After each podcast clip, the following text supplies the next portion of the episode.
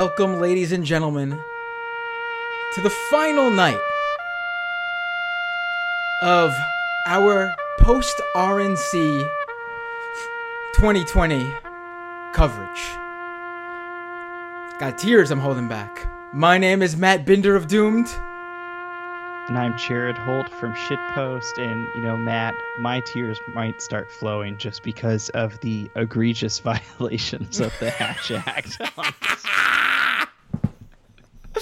uh, I hope that's my thing now, to be quite honest with you. Um, like, I've noticed since the beginning, since we've started doing this show, th- this week, on, on night one of Monday, uh, I've gotten random tweets throughout the past four days, just people, all caps, Hatch Act! So, you know, on the final night of the R N C, this was the closer, and it was, you know, no shortage of off-the-wall claims, like kind of bizarre speeches, and then, of course, to close it out, we had Donald Trump giving his acceptance speech from the White House with a huge fireworks display in clear violation. I'm sure Matt will be able to explain all to you about uh, the Hatch Act. Right. The well, most that, sacred well, uh, agreement between, between sure, our public officials. I'm trying to think of all the Hatch Act violations. What we had. Well, A, the very uh, the very uh, speech itself, the Trump speech, uh, was uh, was had the backdrop of the White House. That is, uh, I believe, what we would call a violation of the Hatch Act. And you had you had the uh, immigrant uh, national naturalization ceremony. Uh, that was a violation of the Hatch Act. Wait, they did another one of those today? Did I miss that? No. Th- oh, the, for, all right. Well, we're just focused yesterday, on today right Tuesday, now. No, that was the, time, I think it was Tuesday. Time is warping during this. Right, thing. But let's focus on the the Hatch Act violations today. Uh, then you had uh, the one of the more egregious ones too, uh, where the Border Patrol was shouted out, and they stood up and cheered on their president, which was in violation of the Hatch Act. Uh, you know, it's, it's what, just what what a night, man! What a night! Just if you know, if if if Oprah Winfrey was a political commentator, she'd be out there going, "You got a Hatch Act violation! You got a Hatch Act violation!" It was just a Hatch Act violation beyond behind a Hatch Act violation behind. It was like one of those Russian nesting dolls, but Hatch Act violations. Right, and, and you know, there is something legitimate to be said, of course, about this, like, merging of a political campaign with the government. That is, like, a, a red flag, if, if there is one, but it is, like, very funny in at least, like, the, the context of everything, you know, like Trump throwing, uh, separating children from their families at the border and putting them in cages. And then it's like, aha, the Hatch Act. Right. That's yes. what's going to get them. Like that, that is what's going to do it. Right? It, right. It's, you know, if nothing has done it to this point, the Hatch Act isn't going to be the thing that does it. Right. Again, I, it's, I, it's, it's, you know, if you're a reporter, reporter, you know, putting this out there and totally, totally, uh, you know, should be. But if you're someone who's like, you know, uh, uh, anti-Trump person and you're like, that's it. This is a violation of the Hatch Act. We have to, you know, mm, you know, I, come on. After everything we've seen, you know he's going to, you know, you know what, you know, you're just wasting, you're just wasting your breath on that one. Like, I mean, uh, I don't know. I, he even, he even just shouted out those uh, Hatch Act violation people. By saying, what was it? He like went off script, I feel like, and he was like, you know, people don't want me doing this up here, but this is my home. It's a big, beautiful home. I love the White House. I'm here. They're not. He said that. Right. Right. It, I mean, it was just like the ultimate middle finger to these people. Um, and I don't know. I, I, like you said, this is important. This is like kind of uh, alarming. Like we we should all care that this happened, right? Like we should all care, in theory at least, about the Hatch Act, but in the broader scheme of things, it's like, the you know, everybody's looking for the silver bullet that's going to, like, defeat Donald Trump in twenty twenty, but the Hatch Act is not going to be that.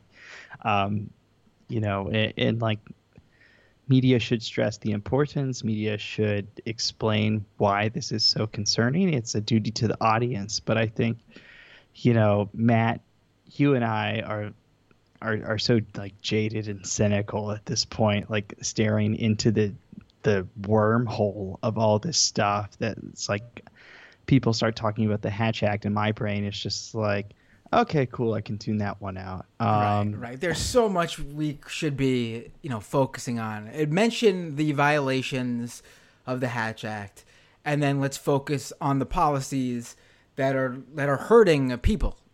You know, I mean. That's that's just my, what I think, you know, and, uh, you know, I'm no, I'm no fan of, uh, as people who know me and follow me and listen to my podcast and, and live stream show, you know, they know I'm no fan of the, uh, the Lincoln Project. They tweeted out during Trump's speech uh, a screenshot of the wide angle of Trump talking in front of the White House, and they tweeted, "Thinking about the Hatch Act." Come on. Come on. I mean, that's all they can think about, because when it comes to policies with Trump, you know, they're on board like ninety-nine point nine percent of them. But, um, you know, let's let's let's do this. Let's break this down. First, before we go any further, ladies and gentlemen, like we've done in the previous three nights, Jared and I will take your questions. Just jump in the live chat at youtube.com slash Matt Binder and uh, drop a super chat. You could give any amount. Doesn't matter. As long as it's a super chat, we'll read it. Your questions, your comments, we will one hundred percent get to those super chat questions and comments live during the program. And without any further ado, uh, let's jump right into this, Jared. I guess what yeah, I think... we. I mean, we have a lot of ground to cover here. Right, uh, and this the was, president started you know, uh, as we were talking. Late, right? Yeah, I mean, as we were talking before the stream, uh, you know, this was the grand finale, right? You know. Night three, admittedly, like we were kind of talking back and forth, it seemed a little stale, a little like kind of calm compared to the other nights. But night four brought the heat. You know, right out of the gate, you've got Franklin Graham, a like very staunch religious right activist who has fought for all kinds of just like insanely disagreeable things, you know, thanking God for President Trump and for Mike Pence. Uh, and, and that leads us into the night. I actually missed that one. Didn't even know he spoke. Thank God I'm here, man. Thank God. I, I mean, I tuned in and Kevin McCarthy was already up there. So I guess I, I thought Kevin, you know, I thought the House Minority Leader was kicking things off, which would have been a, which would have made sense, I guess. But uh, Franklin Graham, there you go. Thank God you are here, Jared. So, uh, you know, before we dive into specifics, I think maybe we can pull apart some uh, like overarching themes of the night. Uh, I saw somebody say that this was cop night, uh, and, and that's totally true. You know, you had uh, a lot of rhetoric, as we've seen in prior nights, about, you know, Trump being the law and order candidate and uh, Biden wanting to abolish police, uh, which to anybody who knows Joe Biden's positions uh, is pretty laughable. Uh, you know, and, and you had a few members of uh, law enforcement and law enforcement families speak. So, uh, you know, one of these speeches was uh, da, da, da, da, da, uh, Rudy Giuliani, of course, you know, former mayor of New York City. You're you're, you're spent- really you're jumping right in here, aren't you, with Rudy? Ooh, that's my that's my uh, that's that's like my uh, my wheelhouse. Rudy was yeah. my uh, yeah. I'm, I'm ready. I'm ready. Let's do this. I'm, we we might spend the next forty-five minutes just on Rudy Giuliani. You gotta you gotta hold me back, Jared. Hold me back. So. Uh, I will say uh, Rudy Giuliani was uh, prefaced by Patrick Lynch, who is the president of the P B A C of New York City. Uh, and both of them made this claim that one thousand people had been killed by, you know, in gun, I think it was gun violence was what they were trying to cite uh, in New York City this year. And that's not true. In fact, it's not even uh, something like ten percent of that. It's like right. there's been something like uh, uh, there's been less than two hundred uh, overall murders, just not even just guns, like murders in general. It's been, I think it's like one hundred sixty something, one hundred seventy something, uh, which is higher than it than the previous year. Um, but uh, if you were to compare it to Rudy Giuliani's best year when he was the mayor of New York, uh, it's still about uh, four hundred murders less. And again, that's Rudy Giuliani's best year as mayor right. of New York. Right. But the, you know, this sort of bogus statistic, I would love to know like where this number came from. Uh, it was cited by Patrick Lynch. It was cited by Rudy Giuliani and uh, put forth as a warning. They were saying things like, you know, don't let what happened to New York happen across the world. This little suburb that you live in that is so precious and quiet, this could happen to you too. This huge spike in violence, these riots, these protests, you know, they're spreading all over the nation and they're an existential threat to your existence. You know, that was the message tonight uh, from sort of the cop world that appeared on stage at the R N C. Now, now Jared, I have to interject here because um, as a born, bred, lifelong New Yorker, uh, I have to let you know that you know, that is indeed not true in terms of the chaos going on in New York. Uh, right. New York, honestly, well, well, I did just mention the murders are slightly up due to, you know, the whole situation of, I don't know, just a little uh, once in a hundred year pandemic. You know, things that people are a little bit on edge. Uh, it's actually still one of the safest cities, if not, honestly, I've never felt safer than in New York these past few years. Uh, New York really is super safe right now. I mean, it, it is literally one of the safest cities in, in the country, if not the world. Uh, it, it's it's just that simple. The, statistically, even, you could look at just, and even I pulled it up during Rudy Giuliani's speech because Uh, Rudy was going on talking about how during his mayorship, uh, the city, you know, really like went hard on crime and made New York so safe. And under that evil Democratic mayor, Bill de Blasio, New York has become a haven for criminals and the mafia and all sorts of terrible, horrible thugs and gangsters. Uh, according to, uh, I don't know if this is a reliable source, uh, at least for Republicans, I don't know if they'll look at this as a reliable source, uh, the N Y P D. Um, that's not anywhere close to accurate. According to the N Y P D's own stats, uh, and it's backed up by the F B I, uh, there has never been, uh, Bill de Blasio's time as mayor, actually, as a whole, Uh, there hasn't been a safer time in New York since, as far back, I guess is when they started collecting these stats, since the Mayor Dinkins era. So literally we're talking, we're going back what? So uh, uh, Bloomberg was mayor for, tw- de Blasio is now approaching his eighth year. Bloomberg's mayor for twelve years because that guy had to have that third term. Uh, then Giuliani, mayor for eight years. And then Dinkins. So we're going back to like the eighties here. Um, maybe early nineties. New York is less, less, uh, less crime, less murders. Uh, it's just a safer city, safer than it's ever been. Uh, and the, the, you know, it hurts to have to defend Bill de Blasio, but Uh, when it comes to defending him against Rudy Giuliani, I'll be I'll be happy to do that, Miss uh, Mayor Bill. Uh, you know, it's just absurd, and it's it's just it's I, I, I can't even like I really like if, if you were someone who lived in this city during the eighties and nineties and two thousands, like it's it's it's it's you know how many people died just on nine eleven under Rudy Giuliani? I mean, if we really want to go there, and because, you know, Rudy likes to go there. Rudy likes to take credit for everything good that happened after nine eleven, but never, he never considers that nine eleven happened on his watch in New York City, though. Uh, you know, it's just, it, it really, it, like, boils my blood when I see Rudy Giuliani out there, and I could probably go on for, for way too long, so I'm just going to stop myself yeah, here. So and let I, you... I'm just going to cut you off right, right. here. Right. Like, I think we said enough.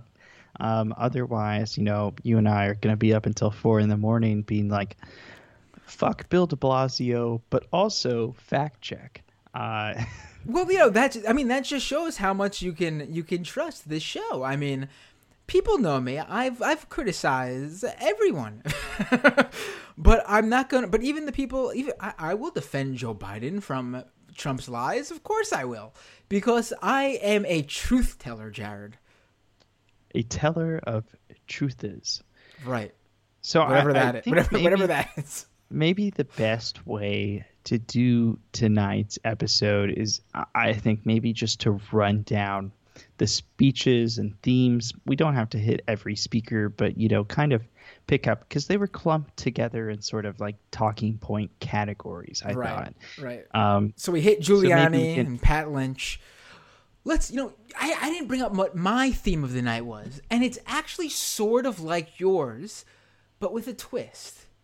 To me, the theme of the night, because this happened multiple times, uh, Trump is the law and order candidate. He will be, uh, he's all about that law, all about that order. By the way, here's a few people who were imprisoned that he uh, he pardoned.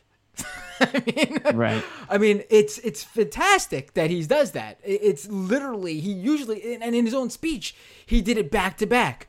No one will be stronger on law and order than me. The Democrats are weak on law and order. Biden will have the criminals roaming free. By the way, did I tell you that I pardoned a few people who were in jail, who would have been imprisoned for life because of Joe Biden's hard-on-crime laws that he passed? It's what? I mean, it, he literally had a moment like that tonight. Right. And, like, those moments, even as you and I are, like, sitting here and thinking, like, is this guy listening to himself? These moments are being cited by other people during the convention as like reasons to support Trump. So like one thing that I kept seeing throughout the night, uh, at least in the early portion, uh, and then of course in other speeches at the R N C, was this reoccurring theme. Like they're leaning very hard into the sort of Candace Owens and Brandon Straka lanes of Republican online activism. You know, Candace Owens leading the quote unquote Blexit, Blexit movement. Right. And then walk of, away. Of, you know, uh, black people who have decided that they don't want to be Democrats anymore and that they want to support Trump and other Republicans. Which, I think they actually uh, good on, were which able good on to them, man. Like good on them. If that's think... what if that's what you sincerely believe, do, do it, man. Right. Like but But, you know, and I think they were able to fit all as... those Blexit people on on the four nights of the show. All five of them. No, but, right, uh, yes. But, you know, if that's what you sincerely believe, fine. You know, you're you're free to think whatever you want. Absolutely. Right. But but they are trying to present this as some kind of widespread phenomenon, which it is simply not.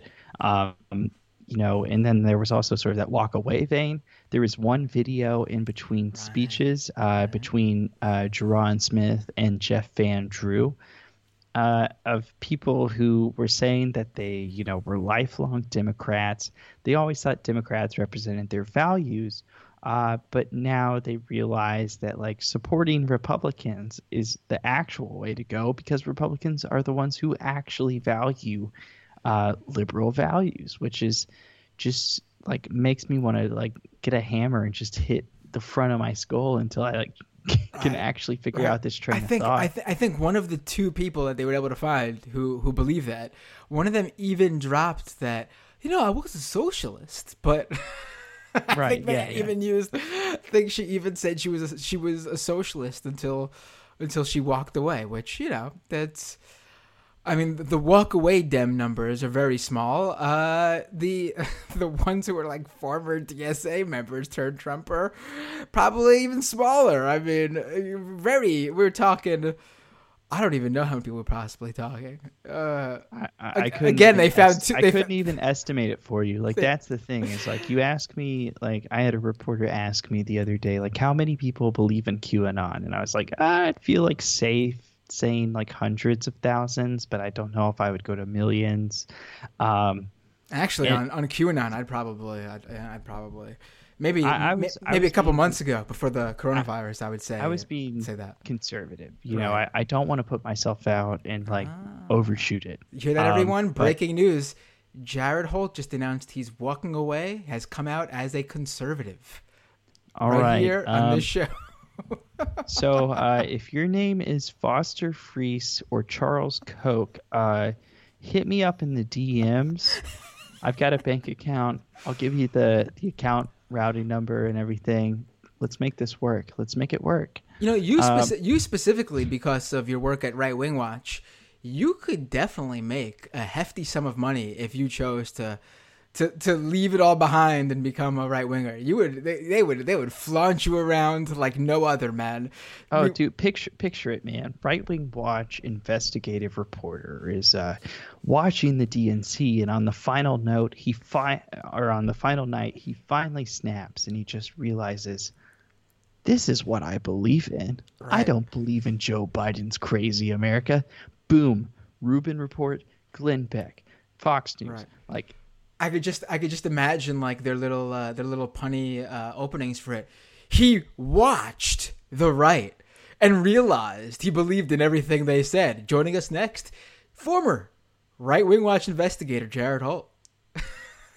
All right, let's move on. Uh, so,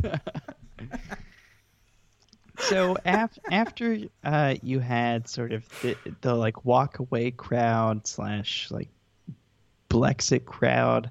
Uh, you know, sort sort of proxies, right? Because Brandon Straka is like too weird to talk at the R N C. Candace Owens is too inflammatory to talk at the R N C. So they had, you know, kind of the same ideas, but without, you know, these sort of noxious figures.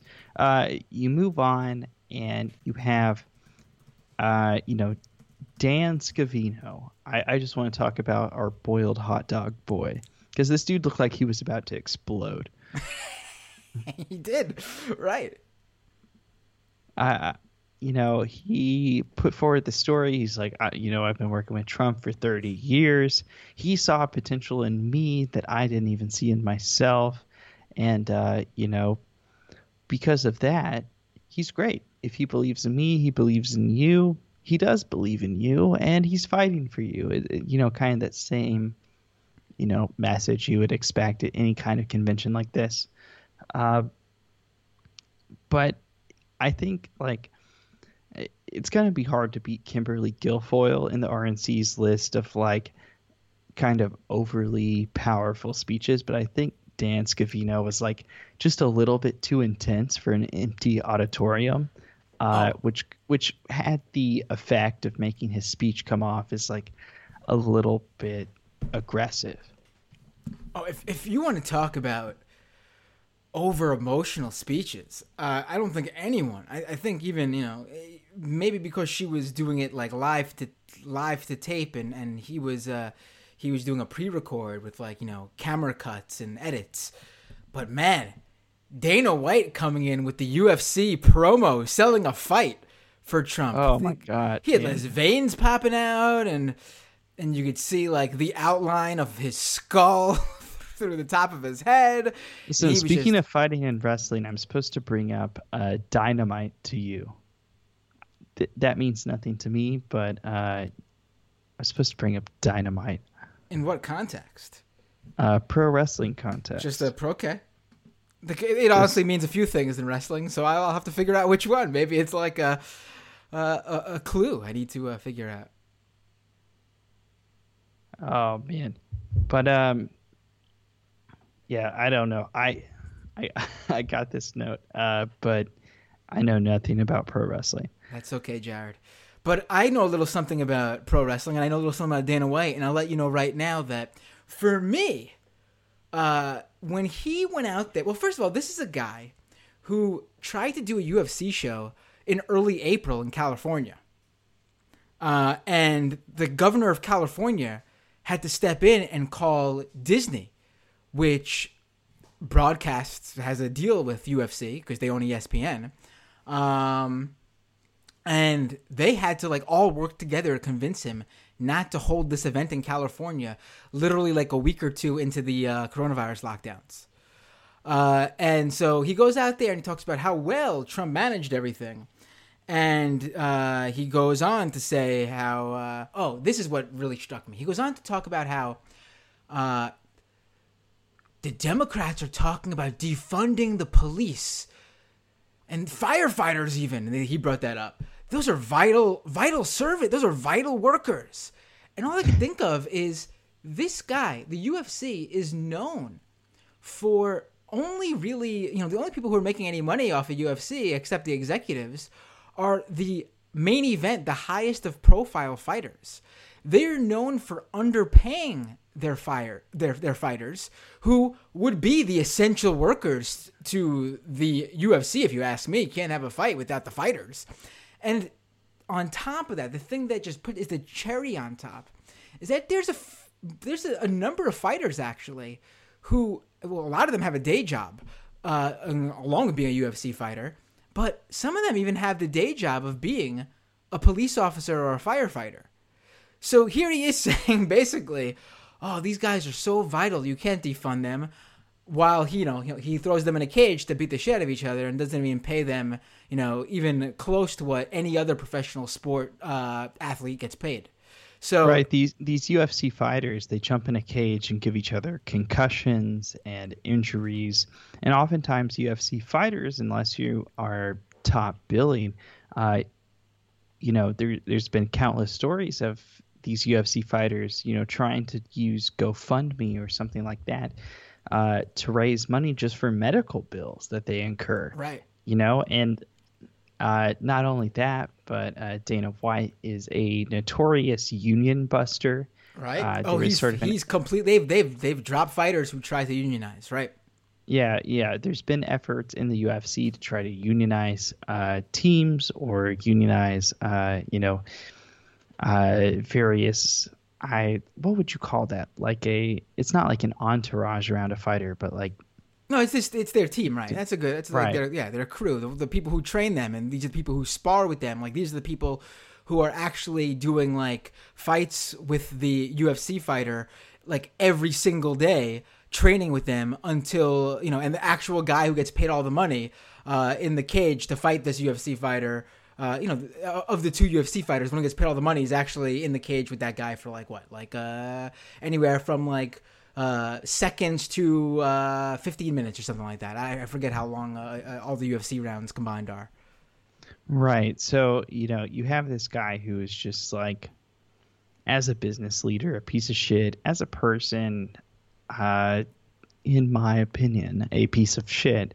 Uh, and, you know, this is who they're wheeling out to be like, Trump, stand-up dude, man. He he's uh, one of the most loyal guys ever, and uh, you know, no one works harder than him. Uh, but I, you know, they wheel out Dana White like this, but Dana White doesn't really have any sort of position of authority to talk on these issues. Uh, it, it kind of struck me, even though Dana White is, I guess, maybe like you could argue to U F C fans like a major figure, um, in the broad scheme of things, it feels a little bit like scraping the bottom of the barrel here. All right, right.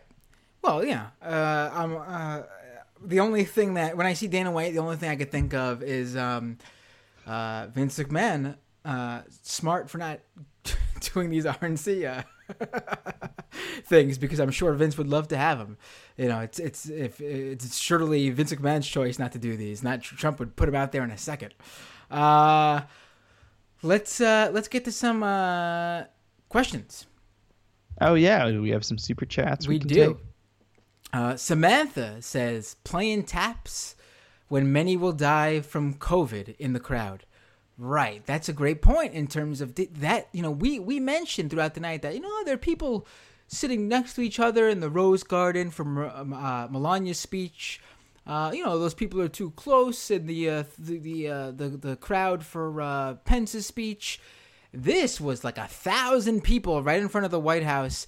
N- not even like a, a, a like a bullshit foot space apart, just so it could look like they took consideration COVID considerations when you have the overhead shot on T V. It was chairs literally like next to each other, touching each other, and everyone was just sitting there. Right. And I, I think one of like the few people to wear a mask uh, sort of publicly at this thing was, of all people, Sean Spicer. Uh, you know, he posted a photo on Instagram of himself wearing a mask, but it is very much kind of like what we talked about on other nights, which is like this presentation of a post-COVID world when thousands of people are still dying every day from this disease. Right. Uh, we got a uh, Kevin with a super chat that says fascism coming wrapped in the flag. I mean, that's that's been yep. really the theme of every Republican National Convention since. I mean, I, I, I, I'm not an expert on how far back, but I'm going to assume at least back from from the Reagan era. Uh, yeah, isn't there sort of like a there's like a some turn of phrase about this? I don't know if it's like a quote or a saying, but yeah, fascism will come uh, to America holding a Bible wrapped in a flag or something like that. That's it. Yep. That's it. Yep. Uh, and then it, it usually it was very popular during the uh, the the Obama McCain uh, uh, election with the Photoshop of Sarah Palin wrapped in a flag holding a Bible. Everyone's probably seen that Photoshop. Uh, very badly done Photoshop, but it was viral nonetheless. Uh, uh, Mariah says, uh, Jared making the pivot from Right Wing Watch to Rubin Report guest would be the grift of the century, and I think he should do it. Right. Oh, Mariah says, also waiting for that reveal of Matt's Parler grift. Uh, I actually forgot about my Parler grift. The account is definitely still active, but I dropped the ball. I should jump back on that. But to be quite honest, I sort of lost uh, interest in Parler when it appeared that even the conservatives lost interest in Parler. Right. I would say, like, you know, you dropped the ball on Parler, but so did seemingly everybody else on the planet except maybe Laura Loomer. Like, right. Because she has nowhere else to post. Like, that's the only place she can post. Right. Well, I, I know because uh, he has like a partnership with them to, to promote his website's news stories. But you know who's a big fan of Parler? Dan Bongino. God damn you. I was going to do the sing-songy thing when you said who. Okay, it works. Uh, Mariah with another super chat. Well, Mariah's got a lot of questions. I appreciate it, Mar- Mariah. Feel free to ask as many as you want, as long as you keep giving me money. Why was communism trending on Twitter today? What did they say about it at the R N C? Did they call Biden a communist? If so, L O L. I have no idea why communism was trending on Twitter today. I saw that too, and I looked, and I was waiting to see like the the, the tweet that set it off, and I couldn't find it. I've got no idea. I um, They did not drop the commie word. Uh, I, I don't know about the other three days. Can't remember that far back, but certainly not today. I don't remember. You know, they like to drop, you know, socialist, uh, Marxist. That's the word they drop instead of communist. Marxist. Um, uh, maybe they did say communist tonight. I'm trying to think. Yeah, but I can't. yeah. They said communism. Uh, there were a couple speakers that referenced um, – you know, part of why America is so great is because it's fought fascism and communism across the world. Uh, but I don't know if that is related to the word trending on Twitter. Um, you know, I'll admit I was pretty deep in a writing hole. Um, I've got a piece coming out tomorrow morning that's, I don't mean to brag, but should be pretty good. Uh, For Right Wing Watch? So, n- Uh, for Gen Magazine, G E N Magazine. Uh, it's like a Medium publication. Oh, um, Jared, I, I think I know about this one. This is like one of those like millennial right-wing uh, rags, and you're making the pivot to... No, Gen is a good... I'm joking, everyone. Gen is a good uh, outlet. Uh, what? What? Yeah, can, so, can you give us but, a little... But, you don't got to give us a, any any details, but what's a, like a broader... What, what's the theme of this article so we can all look forward to it? Uh, yeah, I can write the theme. I mean, honestly, by the time that uh, they gave me a hint at the publication schedule, by the time the stream is over, the, the article might be out already. But, oh, so what? What is it? Um, it is a piece about what happened uh, in that shooting in Wisconsin, and uh, examining sort of the conservative movement's response and its history of glorifying martyrs and vigilantes uh, to carry out violence in the name of its cause. So uh, should be a pretty good read, I thought. Uh, you know, I was pr- I was happy with it uh, by the time, you know, we settled on a final draft. So I'm very excited to put that out. But the broader point being is I, I was writing that for most of the day. Um, so I, I'm not aware of exactly what set that word twi- uh, trending on Twitter. Ah, yeah. I'm looking forward to reading that piece, though. I think more. I mean, I, I've actually been thinking of it. Nothing, it's not the same as yours, but I was thinking about writing something about it uh, because I think more needs to be written about it. Because as I was doing my own research on it today, it, there's shockingly little written about what happened uh, two nights ago in uh, Wisconsin. And on top of that, what has been written about it, not very good, actually. And in fact, I really think, and this is what my piece would sort of focus on, um, uh, shockingly bad, it's been badly written, and I think it's actually been adding to the misinformation out there. Uh, I agree. A, a lot of conservatives Hugely. are are are simply out there talking about what happened and not knowing the timeline of events. And it's completely skewing what happened. They literally think the altercation started with someone taking a skateboard and hitting this kid and him falling to the ground. And that couldn't be further from the truth. But if you listen to all these conservatives, that's where it all begins for them.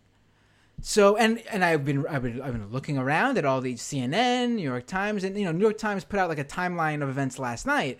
But I mean, then again, that's twenty-four hours, more than twenty-four hours after the incident. It's the damage has already been done. Uh, but right. all these other outlets, Washington Post, they just just in one paragraph, basically, two people dead. You know, this is how they died. The the, the seventeen-year-old uh, gunman shot them. No no timeline of events. No explanation of the photographs that they that accompany the story. Just really bad overall. Uh, really bad job by the media, to be honest. And it's not surprising because that's a, unfortunately, I think that's actually where a lot of uh, misinfo comes from. But uh, you know. Well, speaking speaking of that shooting in Wisconsin, uh, you know, big props to uh, H U D Secretary Ben Carson, Housing and Urban Development uh, Secretary Ben Carson. He, uh, you know. made sure at the top of his speech to give hearts out to, uh, you know, Jacob Blake and, quote, the other family of a shooting victim. I swear to God, right, man, it right. is like. Right. Well, did you hear, did you did you see this? I don't have it right in front of me. I, I like the tweet, but I'm not. I'll see if I can find it really fast. But um, I was looking, and uh, one of the early speakers in the night, uh, White House Assistant uh, Jerron Smith.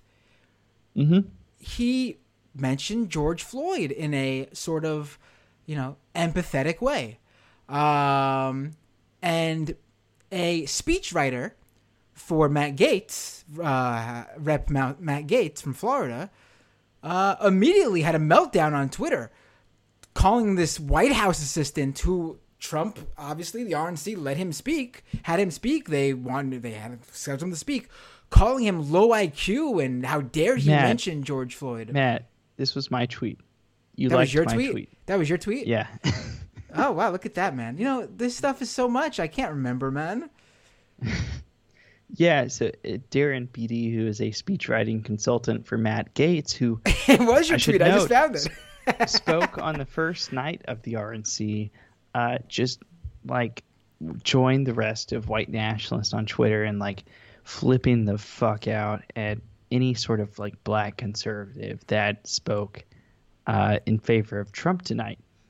So, you know, he attacked him as low I Q, which is a very specific kind of insult in far-right circles, and it's only lobbied towards people who are not white, right. um, because they believe that white people, maybe with the exception of Asian people, depending who you talk to, uh, are inherently genetically uh, predispositioned to higher I Qs, um, which, you know, there's all sorts of hosts of problems with I Q test, and like that is such a bullshit measurement for trying to determine competency or whatever. And also, it just doesn't fucking matter, man. If you're scrappy and you're resourceful, you can make some shit work. Like, it's total bullshit. Right. Right. I'm I'm you know, I'm glad uh, I remembered that tweet from such a brilliant individual. Uh, we'll never know who tweeted that, but uh, God rest his soul, wherever he may be. Uh, let's go back to the super chats. Got a, a few tonight. Uh, oh, wow. Emmett, is there a good word for leftists that study the far right? Because we need one. And what I've been using is left-wing scholars of the far right. Is And that's too much. Right. You know, I guess if you're asking for a good word, but what you've been using is left-wing scholars of the far right, that's a lot more than a good word. Um, no, you know, I don't know what we, we should call uh, uh, people who cover the far right. I don't know, man. Uh, per- personally, I prefer uh, darling. Aww. So no, no, I um, you know, I always, uh, you know, my job is as an investigative reporter, um, and I think, you know. Like, I'm not shy about being pretty open with my own personal political beliefs or my own personal takes on things, right? But that does not subtract from, like, the investigative reporting that I'm doing on the far right. Like, you know, my political beliefs compel me to investigate and, and do this kind of reporting on the far right because, like, I have a sort of feeling about myself that this is important, that this is something that is, uh, you know, very threatening to democracy and freedom and like the uh, continuation of a multicultural America. Uh, so I, I think, you know, just kind of a, a neutral term almost is like the the most, I don't want to say helpful, but like accurate, right? You know, like just because a leftist is the person who's conducting this kind of research or reporting uh, shouldn't necessarily qualify that kind of reporting or research. I, am I making sense, Matt? Does that make sense? No, it makes total sense. And you know, let's let's make an example of how we are people who have uh, who are consider personally ourselves are of the left, but um, we are able to actually do uh, legitimate, factual, non-biased reporting. There was actually a very good speech tonight, and I think it was the best, easily the best speech of the whole R N C, and that was Alice Johnson, hands down. one hundred percent. She was, and, and I don't just mean, and I don't mean good for the R N C. I thought it was a very good speech, and it's unfortunate that that speech was at the R N C because it easily could have been something. She could have been a, a fantastic speaker for the Democratic Party. And the reason she wasn't is because the Democrats dropped the ball on these issues. Like someone like Alice Johnson, for example, is the uh, black woman who spent, what was it? Something like over ten or twenty years in prison. Uh, for, Way too long by right, any for, measure. For a not for a first time nonviolent drug offense. And, you know, uh, during the, the, there was a time when, uh, you know, Ivanka wanted to make it her duty to to, to help her, her father look good and just free some uh, some uh, some. Really, honestly, I'm just going to say what they wanted to do. They wanted to free some black people from prison so they could fight back what the media thinks of, of Donald Trump. So she is one of the people that Donald Trump pardoned and released from prison. And one of the few things Donald Trump did that was good, but of course it was only to make himself look good, not because he actually cared about this this woman. But, uh, you know, obviously if you are her, you are going to now be a Trump supporter. And I totally get that. How are you not going to support the guy who got you out of prison? I totally get it. Not going right. to. Right. I, I mean, you were looking down a bleak future of like I'm going to die in here and somebody came to your rescue. Of course you support that person. Of course you're loyal to that person.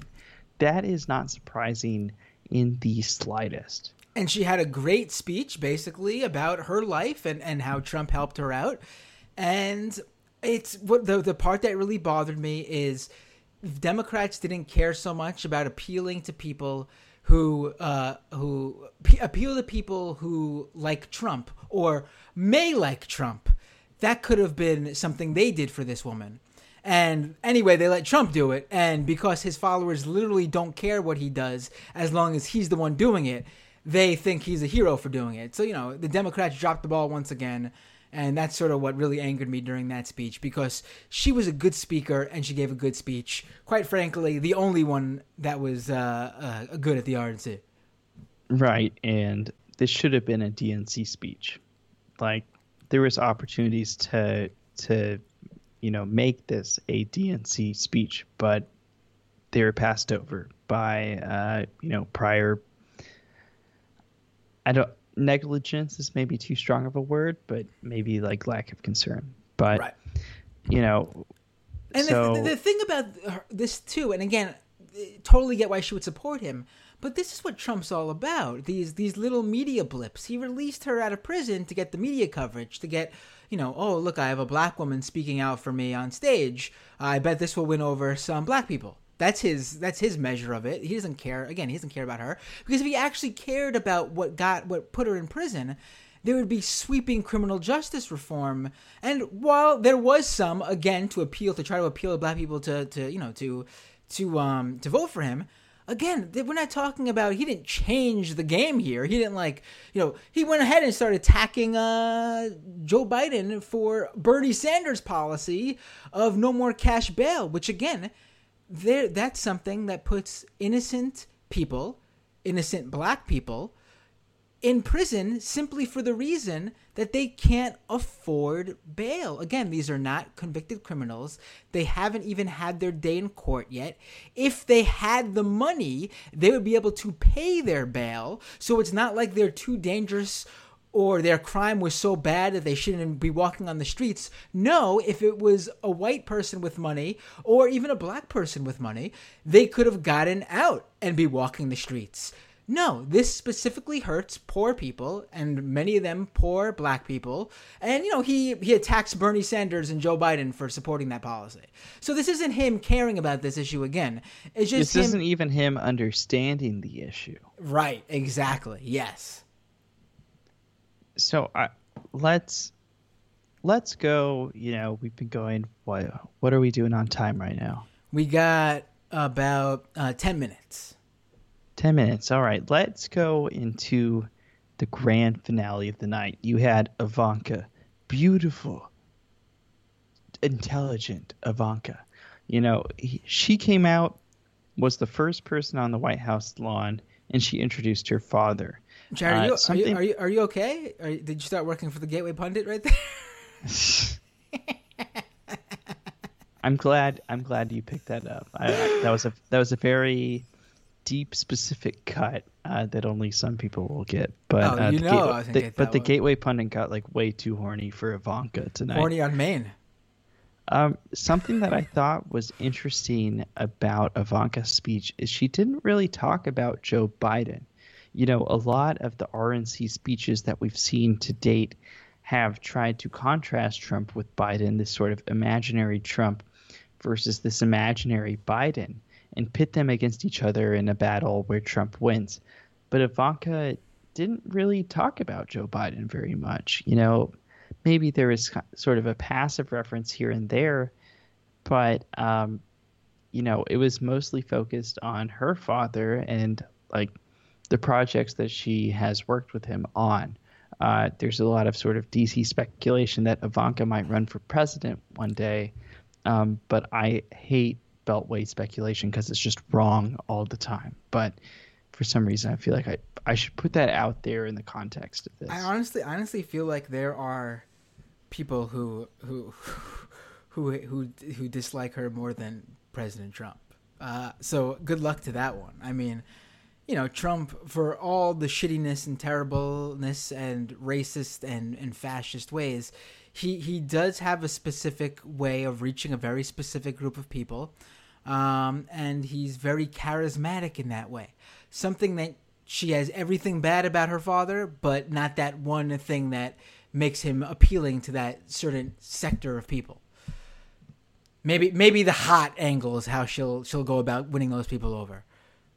We'll see. But uh, something interesting that also happened during Ivanka's speech was something that, uh, you know, at Right Wing Watch, we see at the religious right all the time, which is Ivanka being like, listen, Trump's a little, uh, what do you say, unconventional, but he's real and he's effective. So we have to support him. Like that is... You know, since twenty sixteen, the religious right argument for Trump, you know, this, uh, you know, evangelical movement of people who demand moral leaders who represent family values and everything they stand for and morality, you know, their argument for putting forward and continuing to support somebody who has made vulgar comments about women, who has, you know, been accused of just multiple instances of sexually inappropriate behavior towards women, uh, has crass comments, uses uh, explicit language, et cetera, et cetera, et cetera. There's countless examples you could cite. Uh, their argument has been that, you know, listen, Trump is not a perfect guy. He's not a perfect communicator, but he's getting shit done for us. So we have to support him. And it was interesting to see Ivanka kind of take that argument and fold it out into a general audience, you know, where it's like, listen, you might not like Trump, but you can't deny he's getting stuff done, right? You know, I, I'm very curious how effective that would be. And, you know, R N C viewers are already like a pretty slim margin of the population. Uh, people who watch the R N C and support are just like diehard Trump fans at this point. So they'll all be excited by this, but I, I'm curious if this is going to get any traction at all among normies. Right. You know, uh, w- one thing that, uh, speaking of the normies, um, th- there was a specific moment where she tried to do that thing that we I mentioned the first two nights were lacking. The thing that Kaylee McKinnon tried uh, uh, last night and, and failed at doing it. And she did the th- Ivanka tried to do the thing where you tell a personal story that humanizes the president or or the person running for president, and you use that to sort of pivot it, it into a broader, empathetic type uh, of event. And she told how her her her, her kid, I think, right, Trump's grandchild, built right. a a, uh, a a Lego White House, a Lego White House, and Trump put it in the uh, in the Oval Office, and it's been displayed there since, uh, ever since or whatever. Well, two things. Um, number one, there was no pivot. That's a to... violation of the Hatch Act, right? But there was no pivot there. I mean. So Trump treats his grandkid nice. I mean, I would hope he does that. I would hope he didn't like, I, I would hope the story wasn't, and my son handed his granddad that Lego recreation and my father threw it to the ground and said, this is horrendous, ugly, back to the drawing board, do it again. Get better at Legos, obviously kid. Not consulted the the blueprint of the White House layout. This is disgusting. Right, right. Ah. I mean, I would hope he was at, he's at least a good person to his grandkids. But, you know, based on what I hear about how he treats some of his own kids, who knows? Um, who knows? I, I think this leaves us at the grand finale. Which wait, wait, but from... I, didn't get, I, I didn't get to the second thing, though. Oh, yeah. Go well, ahead. It, it turns out that that whole story is a lie, apparently. There is no Legos in the Oval Office. There's no – it doesn't uh, – someone who, who wrote some biography uh, about uh, Ivanka said that she's told this story before, but it was very different. It wasn't the grandkid who built the Lego. It was like her or something, and that no reporter has ever taken a photo or reported seeing any sort of Lego set in the Oval Office. It just doesn't exist. I mean, you if you think about it, you would hear about that, wouldn't you? The reporters love to talk about everything Trump does, and there's always the reporters who love to find, like, the nice little story about Trump to, to you know, oh, you know, he his tone. You'd think they would there would be a picture out there of here's the uh, the Trump grandkid uh, White House uh, replica, but no. Right, I, right. With every administration that goes into the White House, there's always like the kind of reporters who try to take the angle of like, what is the president like as a human? Right. Like as as a person, not just a world leader, but like as one of us. We're gonna treat um, every we're gonna treat every presidency like we did, I guess, you know, how we treated Jackie Kennedy or something like that. I don't know, like they're they're just like a celebrity with, uh, you know, we're gonna follow them like paparazzi and report on every cutesy little thing they do. You know, I I I I, I don't know, but yeah, I, right, right. I, where, where's person- this Lego set? I want to see it. Right, my personal opinion is like that kind of reporting is like mostly trash, and like maybe people read it, maybe people click on it. I don't know the metrics, but like ultimately, you know, Kevin McCarthy, I think, said something to effect tonight that like this election is not about the government, it's about America or something like that. And but like being president is about the government, and it's like I feel like the press should have an adversarial role towards the government. That's right. Like kind of the point, right? That's right. The point of the First Amendment. That's why it exists. That's why it's the first one. Uh, it's because you have to be able to throw the middle finger up to the government like whenever you want. No, so let's let's you know, we only got a little bit more time, but I think we have enough time to dive back into Trump's speech. We talked about it a little bit earlier, but there's a few more things to talk about. Um, number one, he kept the tact. Well, first of all, very low energy, very low energy, super, super low energy, man. Like there was nothing about this speech that differentiated it from any other Donald Trump speech. Like even had, the formatting was like the same. I feel like they just sort of copied and pasted some shit from like a lot of prior speeches and then threw in a couple paragraphs about like, thanks for giving me the nomination. And then like that weird tangent at the end about like, the Oregon Trail video game, basically, of like right. Well, the weird thing is he, he had his audience. He had this big event in front of the White House. It really was everything he needed to have the same energy as a Trump rally. And he didn't. He didn't he didn't he didn't perform. He he underperformed. He underwhelmed. And I'm talking about it like that because that is what his audience, that is what his base sees in him. Like, if you watch a Trump rally, he could go up there and just start saying, throwing out words like the uh, like the like the test he took. You know, he could just go up there and say popcorn, uh, hot dog. It doesn't matter what he's saying; it's how he delivers it and riles them up, and that's why they love him. And he didn't perform for his base. After a whole four nights of everyone trying to perform for his base, he didn't perform for his base. I, I, I, I mean, the content was there, I guess, but the, the it just wasn't the the Trump rally uh, uh, escapade that we usually see from him. And then, right. Course, I, I mean, you had like four nights of people. Like, imagine going to like a rap concert, and like every big rap concert has sort of the entourage of hype guys who are like out before the show, getting the crowd like dancing, partying, having a good time, whatever. And then like imagine that goes on for four days and then whatever rapper comes out and it's just like, I'm gonna make America uh the best the the best country that it's like total almost like deadpan from all the hype that was being built out for the last four days. It was, you know, I'm not a Trump supporter, but like even as a uh, you know left-leaning person, I watched it and I kind of felt a little like disappointed or let down by it.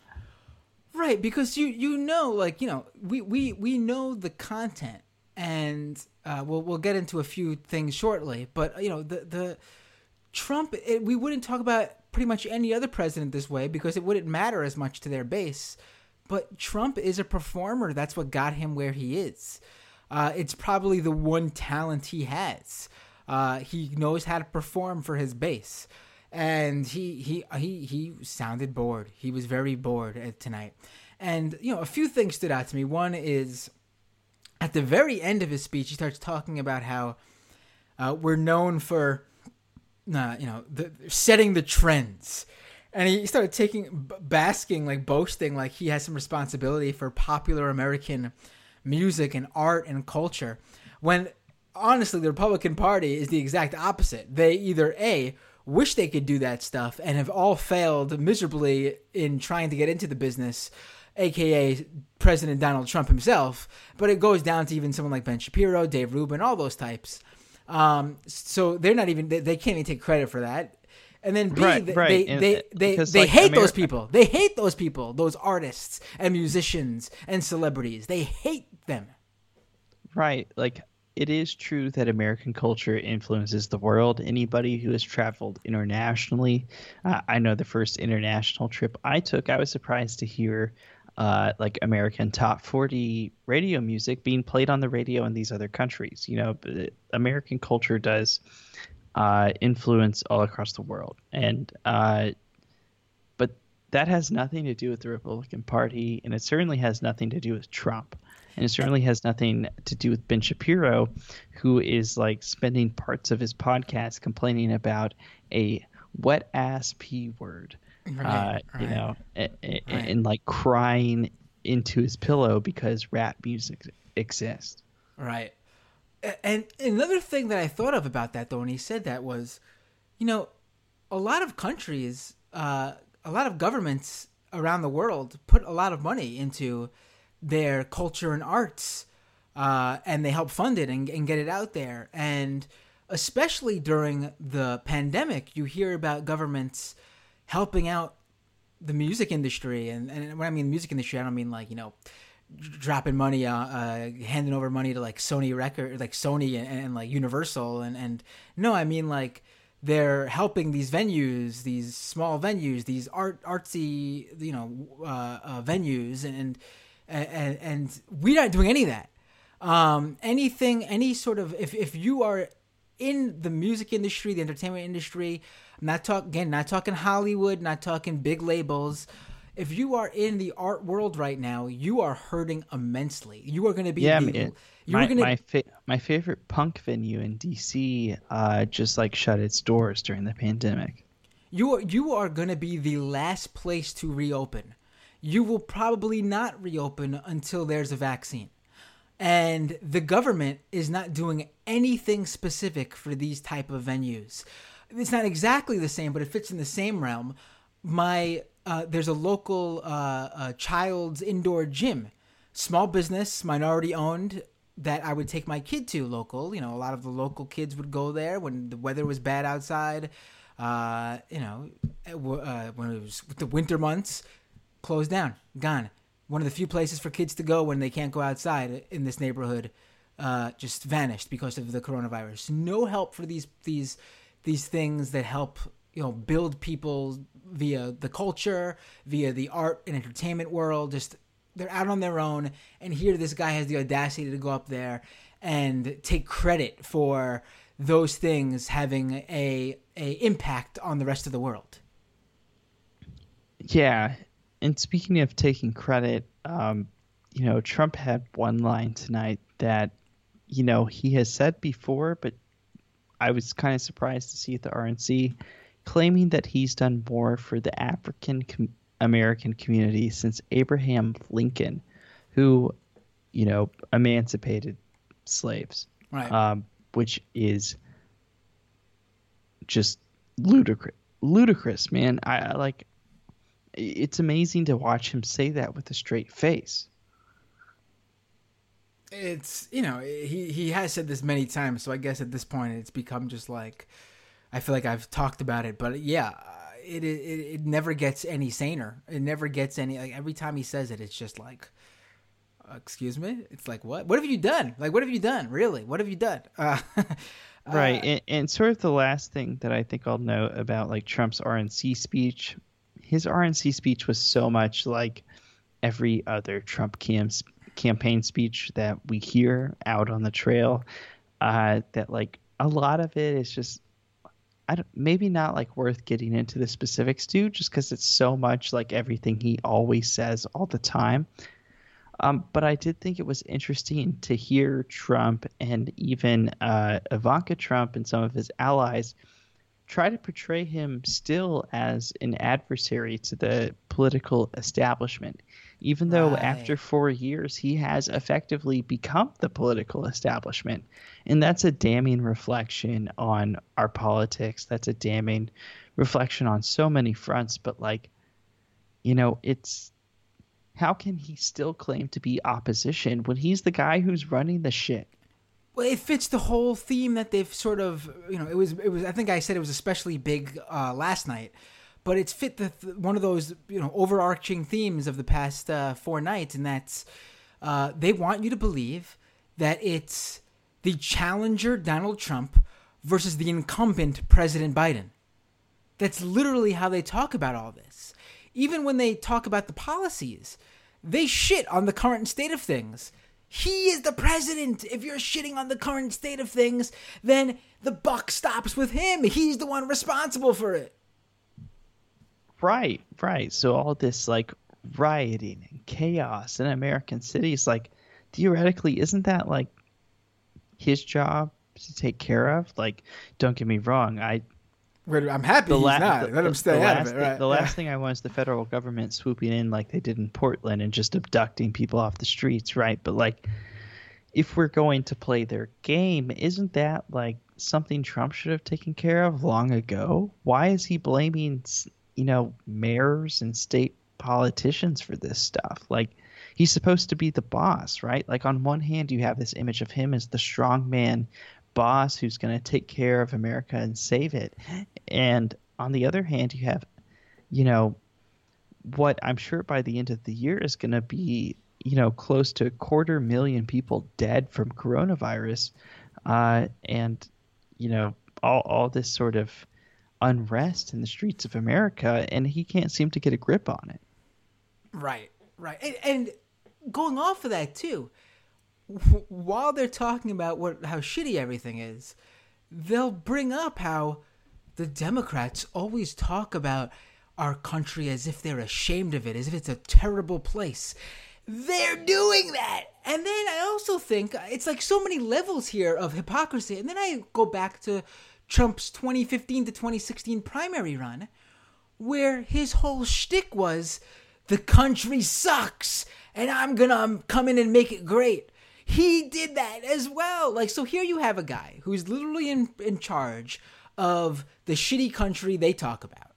But then they hit the Democrats for calling out the shitty parts of the country.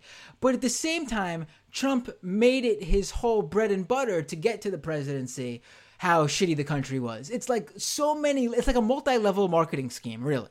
Which I guess that's really why Trump's at home doing it, because really every endeavor he's ever been involved in has been a multi-level marketing scheme. Yeah, no doubt. And I, I think that's probably a good point to like start to wrap things up. Matt, I'm curious what your general observations for these last four nights have been. You know, we have been sort of, you know, dare I say, fucking on it these last four nights. It's been a ton of fun hosting this with you, uh, being able to break it down with somebody who is as deep in the shit as I am. Um, so I'm curious what your takeaway is, you know, after four long nights of Republican National Convention. You know, where where are you feeling left? Like, what are your thoughts about this? My takeaway is, uh, just to give you a note that um, right after we say this, we have a few super chats to get to. But oh, of course, of course. But uh, my takeaway is that the Republican National Convention felt chaotic. It felt like just so in your face. And if you were someone who was just looking to end politics in your life, you just wanted to shut out, you're sick of the Trump era where people are just so politically charged because you're able to just block it out usually.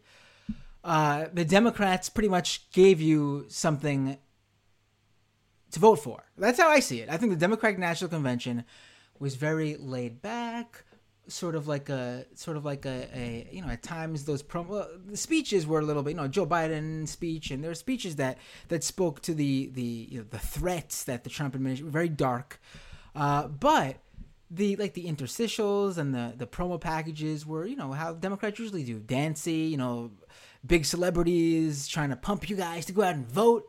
And, you know, I think that's going to appeal to to the I think that's going to appeal to a lot more of the those who are actually trying to decide. Um, not people who say they're trying to decide and are serious, are serious, are just Trump supporters and just don't want to say it. I mean, people who are just actually like, you know, I'm not happy with either party. I'm not too thrilled, but I just want this to stop. I just, and I think there's a good amount of people out there. I'm not, I mean, again, I'm not talking about never Trumpers. I'm talking about apolitical people. Don't think about politics. Don't get politically involved. They might have voted for Obama. They might have voted for for uh, McCain, Romney, who knows? But there are people who, I mean, there's a large portion. Just look at how many people vote in a primary, both Democratic and Republican, and compare that to how many people vote in a general election. There's a huge number of people who just come out to vote in a general election because they feel like that's the big one. They got to vote for that one, and they just tune out. I mean, it's what it is. What it is, unfortunately. Um, and I think the Democrats gave those people something. I think the R N C was obviously uh, more guided towards Trump's base. I think they'll they all had a great time watching. Um, I think uh, I think it also you you also see how the Trump administration how, how the Trump campaign wants to portray themselves as opposed to last time around. Um, they were fine with the crazies as long as they were able to pre- present themselves professionally. As soon as someone got out of line, they dropped them because they didn't want any. Any baggage, it seems. They didn't want, you know, like the the the Milos and the Richard Spencers to from twenty sixteen to come and uh, uh, get involved in the twenty twenty campaign. Again, I'm not, you know, Trump obviously rolls out the carpet for the QAnon folks, but you can see by who they drop from the show and who they let continue that as long as you're able to shut it off when you're talking to the masses and then turn it right back on again when you're off the stage and just talking to the base and talking to the internet crowd, the the Trump administration, the Trump campaign's fine with you. And that's, you know, that, that to me was, was noteworthy. Uh, yeah, I mean, uh, I'm not sure what else to say about it other than those, uh, it was certainly an event. I mean, I don't know what I could have said every night of the D N C convention, the, the Democrats convention, but there was certainly more than enough to say after every single night of the R N C. Right. So my kind of takeaway from this is maybe, maybe it has a couple different folds. Uh, you know, the first fold being, and this has been voiced by many other people too. Um, you know, essentially, the R N C had what we saw was like this puppet of Donald Trump and a puppet of Joe Biden fighting each other, neither puppet representing reality. Uh, so it was kind of a lot of uh, kayfabe, you know, it was a lot of arguing about things that don't exist, things that like aren't real. And ba- ba- Jared with the wrestling uh, term drop on the podcast. Wow, I, I dropped the oh, ball on this this episode. When when my guest is dropping more wrestling references than me, I got to step it up. Yeah, so, you know, uh, and then uh, Donald Trump pulled a heel. And no, but, uh, but uh, you know, it's uh, it seemed very... Like, if you've been following politics for the past four years and you watch the R N C, it was almost like tuning into an alternate reality. In that alternate reality, sort of my second point is this. Um, the rhetoric that I heard... Oh, wait, one second, one second, Jared. One second, Jared. This, the stream just dropped. Uh, let me try to go live again. All right, everyone's back. So, uh, all right, take it from where you were with your... Uh, Your takeaways for the night, Jared. Yeah, so I made my first point about sort of the alternate reality of politics that was presented at this year's R N C. The second point that I want to make um, is that a lot of the rhetoric I heard during the R N C, as somebody who reports on the far right and covers it pretty closely, deeply concerned me. Um, this kind of rhetoric... Uh, not only about Western civilization, quote unquote, uh, during the first night, but also just this uh, hyperbolic language about, you know, you will not be safe in Joe Biden's America. Uh, you know, this rhetoric about the, you know, violent and property destroying protests that are happening across the United States right now. in response to uh, racial injustice, you know, the kind of hyperbolic language about the threat that that poses to the average American or the extent of the threat in general uh, does worry me. Like, what will happen if Trump loses somehow in twenty twenty? You know, if Joe Biden manages to pull this off and get Trump out of office, which would be rather uncommon uh, given the recent sort of history of uh, presidential terms. You know, uh, a lot of presidents are two-term presidents. Uh, you know, if, if Joe Biden pulls this off, are we going to see parts of the Trump base who've been told this message repeatedly become convinced that they themselves have to do something and step up and fight back against this? So, you know, in combination, like on, on one fold, it, it's kind of almost – you know, easy to dismiss the R N C to some degree because it's like, oh, the, they don't even know what they're talking about here. Uh, but on the other hand, what they're telling people uh, could potentially like compound into something that could be dangerous. Right, right. I think that's a it's a great uh, bow to put on this uh, to wrap this four days with, Jared. Um, I'm just gonna open up the. Uh, super chats, because I got them all on a list here, because I don't want to miss those super chats from the previous feed before we dropped out. So just give me one second to open those, and we'll end on the uh, the wonderful uh, questions and comments from our viewers.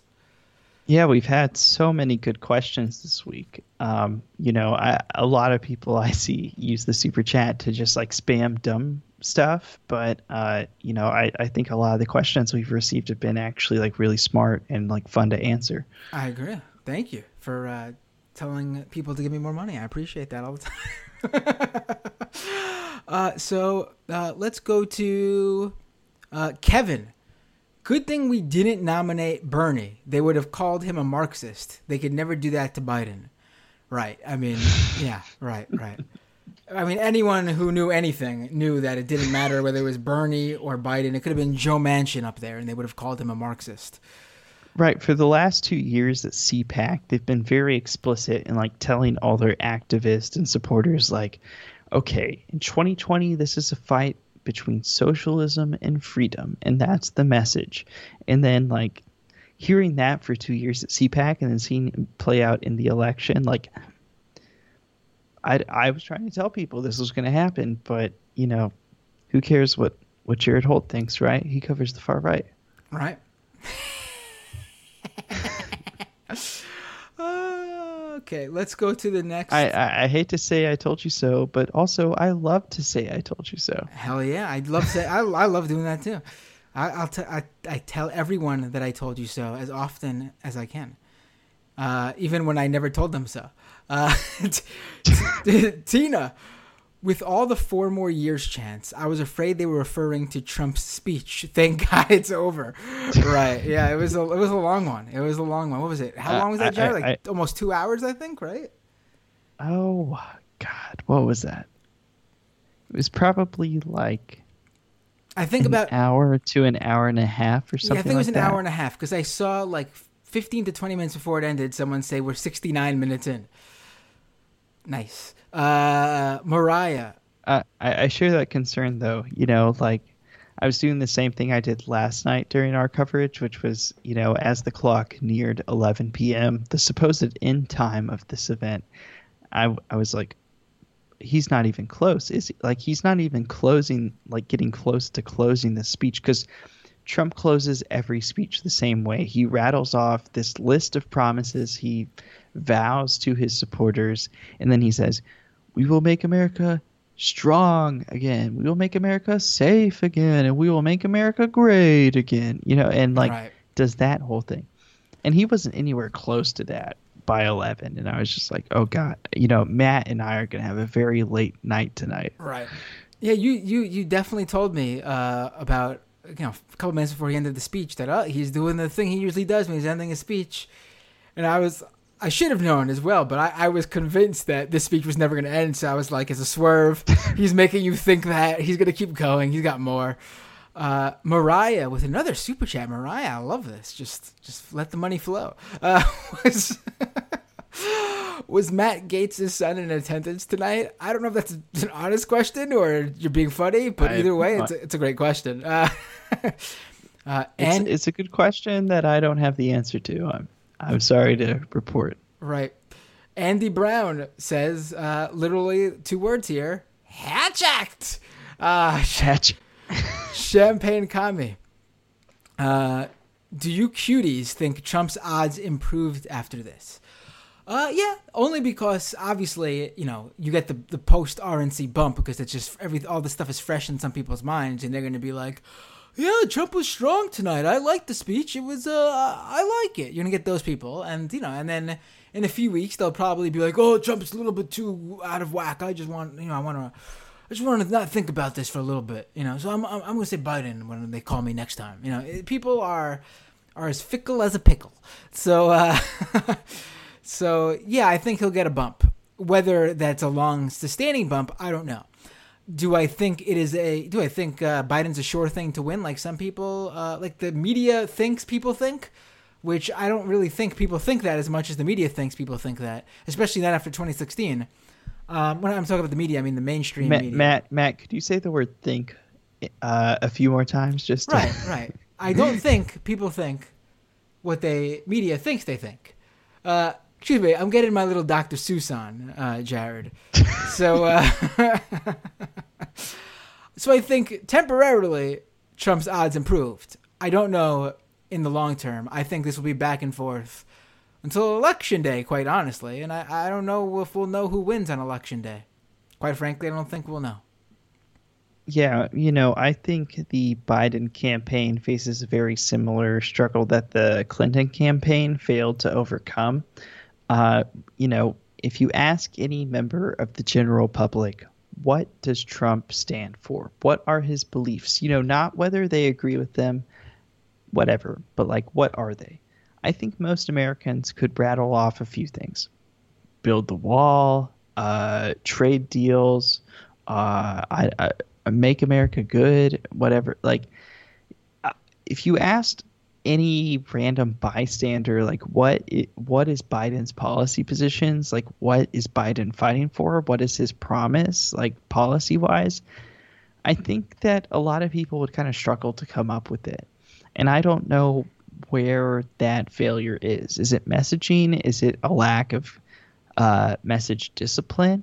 Is it a lack of just public speeches for no fucking reason? Is it a lack of media appearance? Like, there's so many different things that maybe all contribute in some way, or one is worse than the other. I, I can't really, you know, I focus on right-wing stuff all day, so I'm maybe not the best person to offer you know, a real analysis of that kind of thing. But, um, you know, you know, I faced the same struggle, you know, as I was watching Trump close out the R N C, rattling off that list of promises.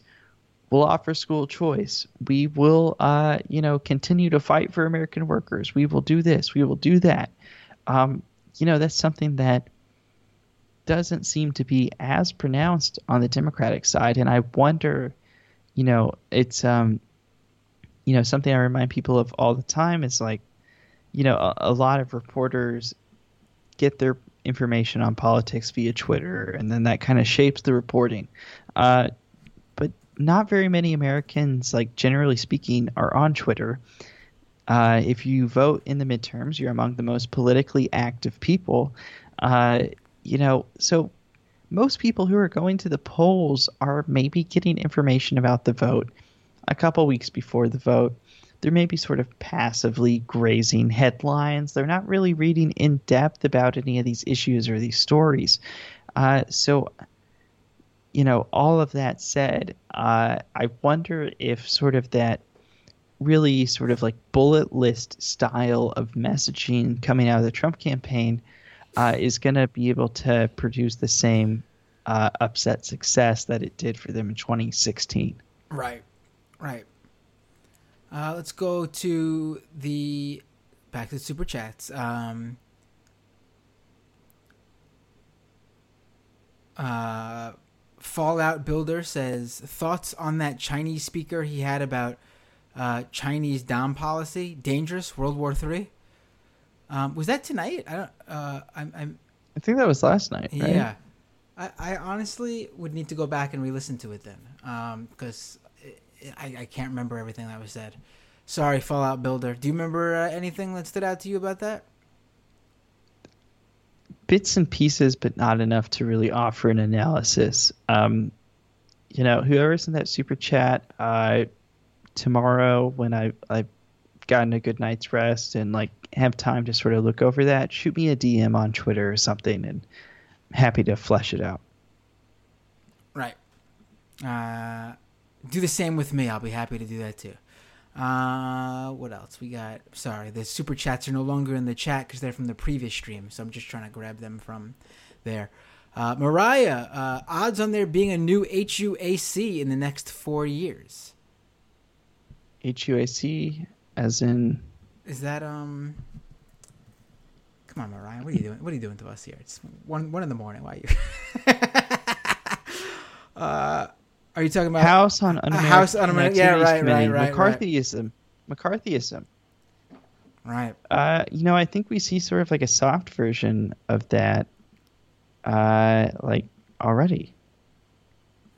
Yeah. You know, uh, uh, this like crusade against socialism and stuff. Like, I mean, they're mentioning Marxists now, and they, they always, you know, Republicans always mention socialists, but the Marxist thing, at least on the main stage, is sort of sort of newish, I would say, right? I don't remember them dropping the the M word so much uh, when they're talking to the, the the the masses, like, you know, online to their base at the rallies, sure, but like a a prime time.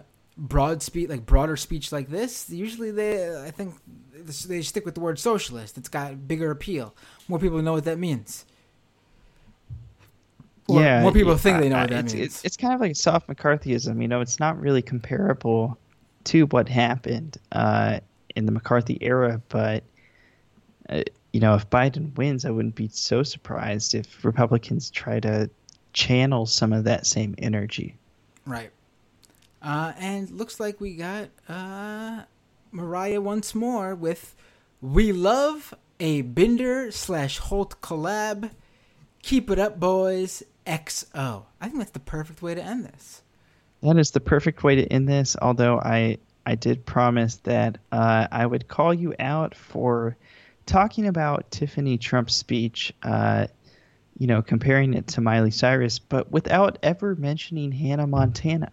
This is like a disgusting, uh, ah. you know, neglect of pop culture that has to be called out um, because I believe it is a violation of the Hatch Act. There you go. I, I, I like the callback to the second night of the R N C because that then forces people, if they miss that, to go back and listen to the second night of the R N C. And if they go back and listen to the second night of the R N C, they might as well go back further if they missed the first night and catch from the beginning. And if they did catch the first night but and catch the second night but missed the third night, might, they might just might move well forward and go to the, to the third. third. If you give, you know, if you give a mouse a cookie, if you give a a I don't know, I'm not even going to try to come up with an analogy at one thirty in the morning here. Uh, I'm just really pissed that I got to st- spend a little bit more time editing this all together, which would have should have been just a nice, clean, one you know one track stream. Just throw up there and export and upload. I now got to do some editing, so I'm just thinking about that right now. Well, on that note, I think that's uh, as no, good a I, place I, as ever to end it, Matt. It's it's been a pleasure to cover the like worst event every four years in politics with you. Uh, thanks for having me on, uh, you know, the Matt Binder YouTube channel stream. Uh, I know Shitpost listeners have really been enjoying our conversations, and I hope that Doom listeners are doing the same. Uh, absolutely. It's been an absolute pleasure. It's been a lot of fun these past four days. Looking forward to doing this. Uh, we should do more collabs like this. Uh, not so soon. I'm, I'm I need a break, but yeah, I think I'm going to take like the next week off podcasting. But we I, should... I just need to sleep. All right, uh, Shitpost Podcast listeners, this is a message to you guys. I will not be taking next week off. Be sure to join the Patreon at patreon.com slash Matt Binder. That's an opening for you. I will fill the void that Jared Holt is leaving in your heart. next week. Uh, Patreon.com slash Matt Binder. Doomed pod dot com for the free version of the podcast. And for the full-blown live feed, stream, whatever it's called, YouTube.com slash Matt Binder. Or also, I'll also be doing more strictly straight to YouTube short videos very soon. I've recently got the new equipment to do that, thanks to the patrons. And I'm looking forward to getting some more YouTube content up there. So uh, that's all my... Oh, and follow me wherever you are on social media. Just search for me, Matt Binder. I will pop up. Usually at Matt Binder. If I'm not at Matt Binder, I'm the first person to pop up when you search Matt Binder. So uh, there you go. Uh, you know, Twitter, Instagram, whatever. Uh, yeah, Jared, get in your plugs. All right, uh, Shitpost listeners, if you're listening to this on Shitpost already, I don't have to tell you, but message to Doom listeners, number one, fuck Matt. Am I right? Am I right? You can listen to Shitpost. Uh, we have an email list on Substack, s h t post dot substack dot com. That's also the place you can go if you'd like to financially support the show, which, you know, we are always more than gracious, uh, you know, and, and grateful to to receive uh, any sort of support that keeps this thing going. Uh, leave a nice review on iTunes. It's S H exclamation point T post. That's the name of the podcast. I regret it every day. Why did I put an exclamation point in there? Uh, but uh, what else? You can follow me on Twitter at Jared L. Holt. And I think that's about it for me. There you go. So, uh, folks, uh, it's been really fun. I'm just going to say that again. I think that's where we will say, we'll say sayonara. Take care. Have a good night. All right. Take care, everybody. Peace out.